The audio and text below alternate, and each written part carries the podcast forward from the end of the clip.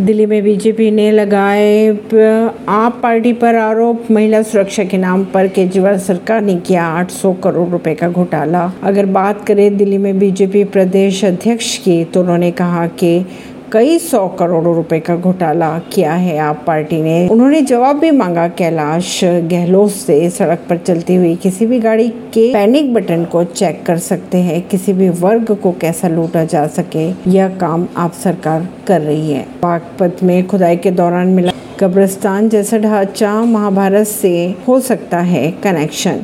दिल्ली का पुराना किला इन दिनों काफ़ी चर्चा में है। भारतीय पुरातत्व सर्वेक्षण की बात करें, यानी एएसआई की तो खुदाई में कई पुरानी चीज़ें निकलकर सामने आई जो महाभारत काल से जुड़ी हुई बताई जा रही है। वहीं अगर बात करें, उन्नीस सौ बावन में खुदाई में हस्तिनापुर के साक्ष्य मिले थे।